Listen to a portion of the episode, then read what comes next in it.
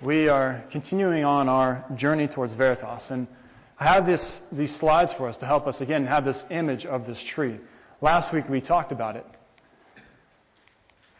About this idea of a tree that has roots that go down, and this, this trunk or this part of the tree that connects the roots to the fruit. And then at the very top we have the fruit that go out. Well, the first three weeks we focused on the roots. And we talked about the relationship, our relationship with God the centrality of the Word of God, that we are focused on the Word of God as a people. And also this life transforming walk with Jesus, that everything begins with our relationship with Him. But also, too, this idea of heartfelt worship, that worship comes out of the heart. Not just something that we show up to do on Sunday, but it's actually talking and, and relating to God through worship. And then we talked some, this last four weeks, we've been talking about the tree or the part that connects the root, our relationship with the mission. That this tree, it grows in healthy community. And Mike talked about healthy Christian community. And we talked about sacrificial, generous, sacrificial and generous living and giving as a way of life. And also a culture of godly leadership. That leaders lead well and they lead out of their relationship with Christ. And we talked about fruitful organization structures, though if you remember, I couldn't really preach a whole sermon on fruitful organization structures. But I did talk about how growth comes with growing pains and how we move through those well together and talk about them as a church. Well, today we're going to be focusing again on the fruit of the tree. We're moved into this last section of this series towards Veritas. We're in the home stretch here. The workshop is just a few weeks away. So we're going to be talking about the fruit, which is the mission, our passion for this mission of God. And today we've been focusing on the global perspective and engagement, the global perspective of God's mission. The difficult thing with with global mission is it's difficult for us to move beyond our own lives. Most of us struggle to move beyond our own little world, let alone to consider and to work about or to pray about things happening in other parts of the world. It's difficult for us. We find it hard. But it's interesting, as we were listening to this passage, again, I think we see even the disciples sometimes struggle with this. They were preoccupied with their own ideas. Jesus was just before this in, in Acts, Jesus says, John baptized you with water, but it's coming soon, in these days coming soon, you will be baptized with the Holy Spirit. And immediately the disciples pick up on this and they begin to realize that he's talking about what they thought of was the end of days. You see, in their understanding, when, when the Holy Spirit came, or when God's Spirit came, that, and he was going to restore Israel, when the Messiah had come, he was going to make Israel the, the, the nation of nations, that everything else was going to come under it, and God was going to change the world. So they're beginning to wonder about this. They ask Jesus, Are you going to, is now the time that you're going to restore Israel? Now, I don't blame them for this because they hoped for this. You can, maybe you can imagine, I don't know, it might be difficult to imagine what it would be like living in a country that was occupied by another country. Living in Israel, occupied by Rome. And it wasn't a nice occupation. They oppressed people. Rome dominated countries. They dominated other nations to keep them in line. And so they were hoping for restoration. They were hoping that Israel be, would be restored. That, that once again they would be free to walk in their land as they used to be. But also, too, they had this hope, and they heard these words of Isaiah, the words the prophet spoke. When he said, when, he, when he's speaking of God, and God says to him, It's not enough for you to be my servant, but also you're going to, the, the, Israel is going to, or the tribes of Jacob will be restored by you. That you will be this light to the nations. They hear the words of Israel here, or the words of, of Isaiah. But I have to wonder. I can't help it. Maybe it's the skeptical side of me. But I can't also I can't help but wonder if maybe they were also putting the pieces together with the power that they were coming into, or potentially coming into. If Jesus was this Messiah, if Jesus was going to be King of Kings, and they're his closest friends, I can't help but wonder if maybe the disciples were starting to put two and two together here. Jesus is going to be King of Kings. Our Jesus. The guy that we follow, the guy that we are next to. Do you know what that means for us? I can't help but wonder if that was going through their minds. So at very best, when they heard these words, they, they thought of Israel, restoring Israel. At worst, maybe they're starting to think a bit selfishly about themselves, about their own power, about themselves becoming powerful in the nations. See, they had this idea of God's mission, and it was pretty centered on, at, at the broadest, their country, and at the worst, maybe just on themselves. We too struggle to look beyond our own lives. We live in a world, we live in a world where it's pretty commonplace. It's like the air we breathe is to focus on ourselves, to be selfish, to be wrapped up in our own lives. Now, it's true, most of us are nice about it. Most people, even outside of our church, are nice about it. But when it comes to caring for someone at an inconvenience for themselves, they can't be bothered. When it comes time to sacrifice something that we have to care for others, uh, maybe that's somebody else's ministry, not mine. Or, and I think probably this is more common among you, is that we get really busy. Maybe we're really generous people, but we happen to be really busy. So busy with our work, with our job, with our company, trying to make things go well. So busy with our family, trying to care for our children, or, and now for some of you, trying to care for your parents as they go into care. Our life gets really busy, and even gets busy with church, doing things here, helping, that we begin to lose sight of the global mission. We begin to lose sight of all the things that God is involved in and things that I believe He's calling us to be involved in. Now, whether it's selfishness or business or, or busyness, you can see that the effect is the same. We get wrapped up in our own life that we forget about or we stop uh, paying attention to what God is doing throughout the world. But here's an interesting thing, too, or surprising thing is that also, too, even our idea of theology can begin to undermine our global involvement. You know, we begin thinking of things like, well, you know, the local mission is important, most important. You know, why would we go somewhere uh, into another world? why would we go to another country when there's so much need right here? I know in times in my life I've talked like that. But as I begin to understand or understand what God is doing, as I begin to read Scripture and hear God speak into my life, begins to speak into us and explain to us what he's doing, then I begin to realize that there's both and. That we are called, most of us, I believe, are called right here, the Kootenays. That's why you live here.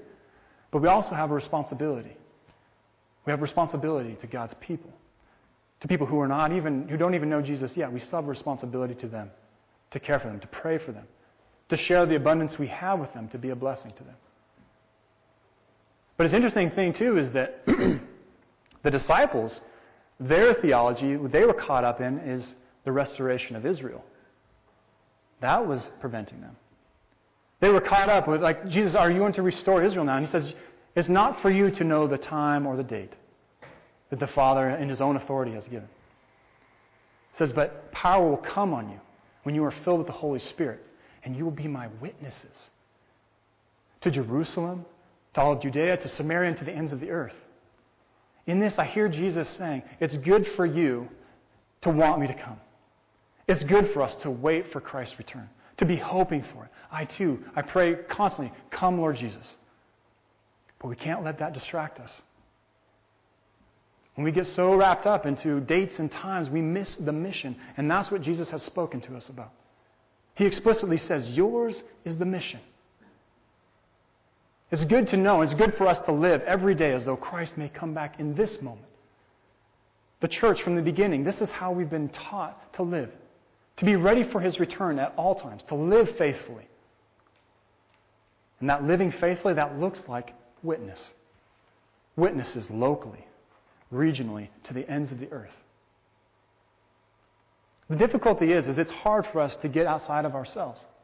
We struggle to, to do this beyond our own life to, to get beyond even our own uh, things that are happening in our lives. But He's called us to it. We can't be distracted. But I want you to take heart. Take heart. Because you will receive power when the Holy Spirit comes on you. Power to change your own life. Power to change this world. The Holy Spirit comes with power. It empowers us to do this. I think it's often overlooked, but we, we I think we often overlook this that, that the Holy Spirit comes and it, and it gives us power to change. The Holy Spirit begins with us, changing our heart. It's this old word called sanctification, but basically it means making us more Christ like. making us more faithful. The Holy Spirit does this in us. It changes our heart, and as our heart changes, our desires change. The things that we used to desire, maybe that focused on ourselves, those aren't our desires anymore. We begin to desire, things that are good for the kingdom, for God's kingdom. And this begins to change the world. So these two kingdoms that we have this choice of working on, the kingdom, our own tiny little kingdom that we can build, or the kingdom of God. The Spirit works in us, focuses on the kingdom, focuses us on the kingdom of God. That our priorities begin to change. That our priorities move from how much stuff we have and the status we achieve to the people that we care for. The people we help who needed it. The lives that we touch. The people that are changed through us. Our priorities begin to change. And the Holy Spirit works through us, changing us, and begins changing the world too. I don't know if you realize this, but you are world changers. You are sitting here. I know you probably don't believe me, but you are world changers. God is working through you to change this place. Working through you to encourage your friends to follow Christ by the way that you live, by the way that you encourage them. He is at work in you, changing this world. It is by you. It is through the church that Christ is bringing this world to himself. The Holy Spirit is giving you power. Power to go when God is calling you.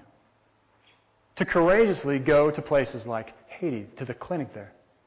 To help and to, to encourage uh, Dr. Mano and, and Janelle and, and the people of the Canadian conference who are already at work there. He's calling you to go to Ecuador, like Linda did a few months ago.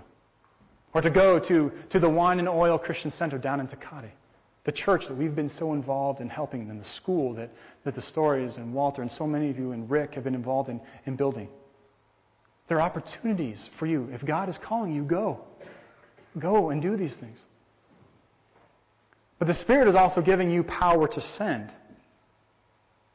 You, many of you, are senders as well sending people out in this mission, praying for missionaries, praying for these short term mission trips like our youth who went to Mexico a few months ago, praying for them, encouraging them, providing resources for them, time, providing finances for, for missionaries to go and do this work, praying for them, encouraging them. The power, the, the Holy Spirit gives you power to send as well. Not just, not only just power to go, but also power to send. And the Holy Spirit will also give you power to change. That you, like I've said already, become the change people, the change agents in this world. The, the words that you speak, they have weight with people. Not because of you or the way that you say them necessarily, but because the God's Spirit is working in this. It's uh, humbling to me at times. when I preach and, and I think, oh, that was a horrible sermon, or I don't know what I even said, or did that make sense? And someone will come to me and say, that was the, that was the most powerful thing I've heard in a long time. And I know, I know it's not because of what I said. It's because of God's Spirit in their lives. Because God is speaking through them, even through the things that I've said. That our words will have meaning. Our words will have weight with people. But also that the Spirit will move and will have power when we pray. That we would pray for people to be healed, that they would be healed. That we pray people would be comforted. People who've, who've maybe lost a loved one, or their lives are falling apart, or they've got some disease now that they don't know what it will mean for them. That we can pray for God's comfort in their lives, and it comes. The Holy Spirit does this. Or sometimes even the, the Holy Spirit convicts. We start talking with people We start challenging, like, do you really think that's a good way to go? Or even by the way that we live, people see us and they say, why do you do that? You say, because I, I follow Christ and I believe He's called me to do this. And people are convicted by this. They begin to ask questions and wonder about following Christ themselves. The thing is, all of this depends on the Holy Spirit. This all depends on our relationship with the Holy Spirit. All this happens through the Spirit of God. Not by how clever we are or how polished we are, but by God's Spirit. This works through God's Spirit. And so we pray for God's Spirit to be present when we are speaking with people, when we are involved in the global mission, or when we're praying for our missionaries, that they too, that, they, that God's Spirit would be there with them. That God's Spirit would be the one who's at work in their lives, at work in their ministry. But we also pray for the Spirit to guide us. We pray the Holy Spirit guide us as people. Help us to know what to do. How to, to do the thing that would be most impactful in people's lives, or how to know which, which global mission to be involved in. Also, Lord, our Holy Spirit, please guide us that the words we say would be the words you intend. And then, Holy Spirit, be powerful. Use the words that we say, even the, the humble words that we say, use these to begin to work on people, to change people. That they would hear about you and want to follow you. See, here's the good news. We will receive power when we receive the Holy Spirit. The Holy Spirit has been sent. The Holy Spirit has come and is sending us out in mission. Sending us out, not just a mission here in the Kootenays, but God's mission throughout the world. You are a sent people. You are a people who have been sent by the Spirit. Because we serve a God who is a global God. A God who has been at work throughout the world from the very beginning. Before there was light and land and sea and air. God was concerned about the nations, concerned about all people. And it wasn't until the fall that people began to go their own way that God began his great rescue mission for the whole world to save this world. We see it already just a few chapters later in the first book of the Bible when he's speaking to Abraham. He said, Surely I will bless you. And your, descend- your descendants will be as numerous as the stars in the sky and the sands of the seashore. Your descendants will take possession of the lands of their enemies. And through your offspring, through your offspring, I will bless all the nations of the earth. So God is working through a particular people, but his goal, his end goal is still the, all the earth, all the nations. And this is picked up again in Isaiah. It continues through Scripture.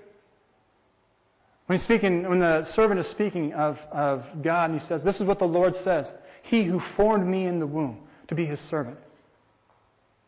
To bring Israel back, or to bring Jacob back to him. To gather Israel to himself. I am honored in the eyes of the Lord. My God has been my strength. He says, God says, God says that it is not is too small for you to be my servant and just to restore Jacob or just to gather those of Israel whom I've kept. I will make you to be a light to the nations. That through you, that through you, the, the, the, gospel, that my salvation might extend to the ends of the earth. Even in Isaiah, these words come through. But this servant whom Isaiah was speaking of, is, we know it to be fulfilled in Christ. Jesus was this great servant of God who fulfilled this. Jesus in his life, the way that he lived, the way that he walked through Galilee, caring for people, whether they were Jewish, Samaritan, even Roman soldiers, Gentiles, the enemy. This mission was meant for all people. This salvation was meant for all people. When he died on the cross, his arms are wide enough to include the whole world, all who would believe in him. Then he rose again, giving life eternal to us. And he ascended at the right hand of God. And now he is Lord of Lords, King of all nations. Even Jesus was about this global mission. His final words in the Gospel of Matthew All authority in heaven and earth have been given unto me. Therefore, go and make disciples of all the nations, baptizing them in the name of the Father and the Son and the Holy Spirit, teaching them to obey everything I've commanded you. And truly, I'll be with you to the end of the age. Or here today in this passage when he's in Acts, he says, You will receive power when the Holy Spirit comes on you. And you will be my witnesses, which in the Greek is actually the literally, you will be my martyrs. You will go and testify to Jerusalem, all of Judea, Samaria, to the ends of the earth. God has been involved in global mission since the beginning. Right through Scripture, God has always intended salvation of the world. And we are a part of this as His church, as followers of this global God, we are called into global mission to be a part of what He's doing throughout the world. So go testify. Go proclaim this news. Tell people about this God who saves, about this God who loves us so much that He would die for us, and then rise again that we might have life forever. Maybe you're wondering, how do I begin in this? Maybe, maybe this is stirring something up in you. And you think, yeah, okay, I get it now. I'm supposed to be involved in global mission. What do I do? Let me encourage you first to pray. To pray. Begin with prayer. Praying for the people, uh, pray for the Congo or for the church, our churches, our brothers and sisters, covenanters in the Congo, as they gather together to worship. Pray for the Kernels of Hope ministry, that those fields, that those fields would testify to God's abundance that they would overflow with grain, and that grain would be sold and then matched by, by the Canadian Foodgrains Bank and then sent to the North Kivu region of the Congo. But that money would then be sent and used to help teach them how to farm better, how to be smarter, and which seeds to use that would, would, would yield better crops, or how to be better with water. Pray that the Congo, or excuse me, that the covenant churches in South Sudan, or covenant schools in South Sudan, that they'd be able to meet again just this week, I was reading that there is a covenant school there that, that most of the students don't come anymore because the school was almost bombed. Pray for our brothers and sisters throughout the world, for churches, whether they're covenant or not, that are growing in, in Europe, or the, our brothers and sisters in China who meet underground, who meet secretly in their homes. Pray for the work that's happening in, in Ecuador. Pray for, for Ronnie and his work in the Philippines, or Betty and the work that she's doing in Russia. Pray for Alan and Rachel, the Wallies, who are coming here in two or three weeks, for the work that they're doing in Indonesia. Begin praying, discerning how God is calling you to be involved, and then listen and then follow. See, when we begin praying, it's also a part or a time for us to begin doing as well. Lord, we pray for these people, for these ministries that you are involved in. Lord, show us how to be involved. Show us what we are called to do and then give us the courage to do it, God.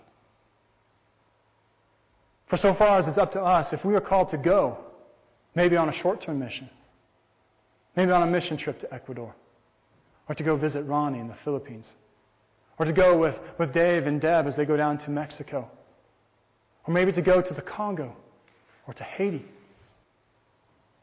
Lord God, give us the courage to go. And if maybe we're called longer, I know some of you have this mission heart in you, and you're discerning God, are you calling me to move somewhere?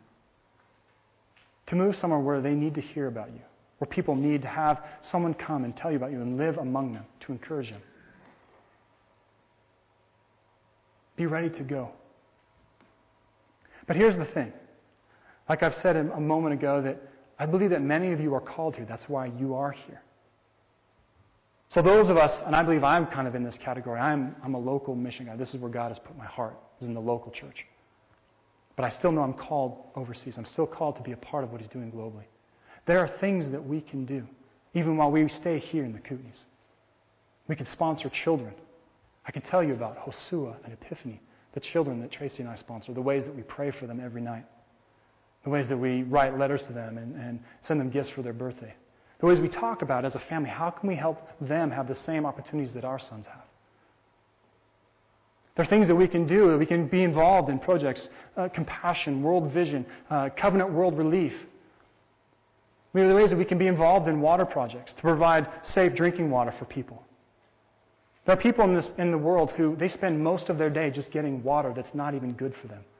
Water that is ultimately killing them because it's filled with disease.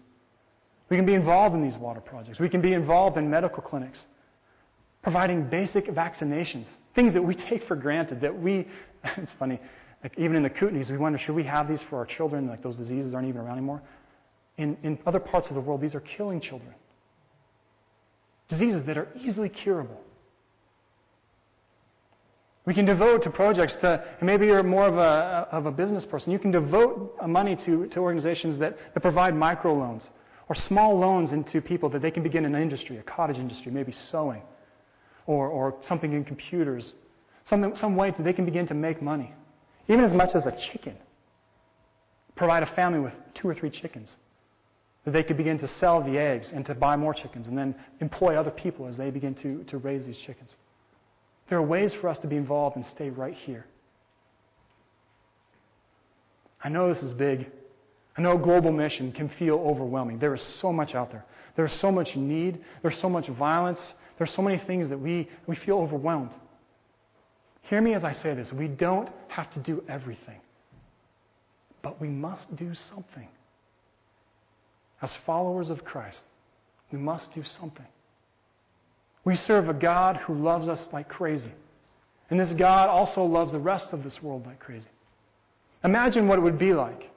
Imagine where we would be if a few hundred years ago someone said, you know, I, we've got enough problems right here in Europe. I don't know that we should really send any missionaries to North America. Imagine what that would be like if we didn't know about Christ. There are people in this world who still have not yet heard the name of Jesus. We are called into this global mission because we serve a global God, calling us to be his witnesses, to testify to him, to be his witnesses here in the Kootenays, here in Canada, to the very ends of the earth. This is the mission that we're called to. Amen.